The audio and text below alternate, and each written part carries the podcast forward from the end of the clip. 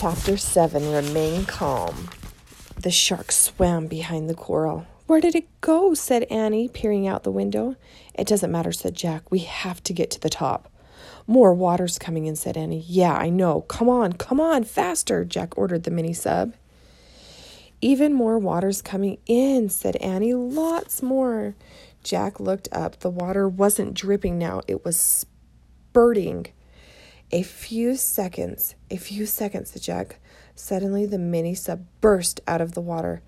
It bobbed on the waves like a cork. The ocean sparkled all around it. "Safe," shouted Annie. Jack felt the water rising around his bare feet. Not really," he said. "Oops," said Annie. The octopus must have made cracks in the bottom, too. The water was up to their ankles now. Jack looked out. He saw the reef in the distance. The mini-sub can make it. "It doesn't look that far," he said. Go, said Annie. She pressed one of the steering buttons. Suddenly the screen went blank. "What's happening?" said Jack. Annie pressed the key again. Then Jack pressed the other pictures. Nothing happened. "It's dead," said Annie. "Oh, great," said Jack. Now the water was up to their knees. "I guess we'll have to swim," said Jack.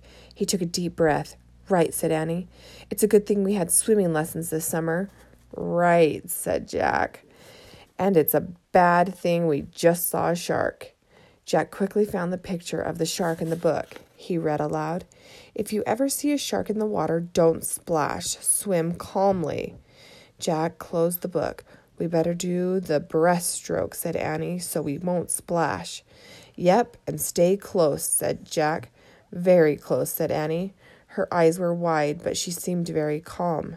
Jack took a deep breath. He tried to be calm, too. He calmly took off his glasses. He calmly put them and the book in his pack. He calmly opened his eyes, and they opened the hatch. "Be calm," said Annie.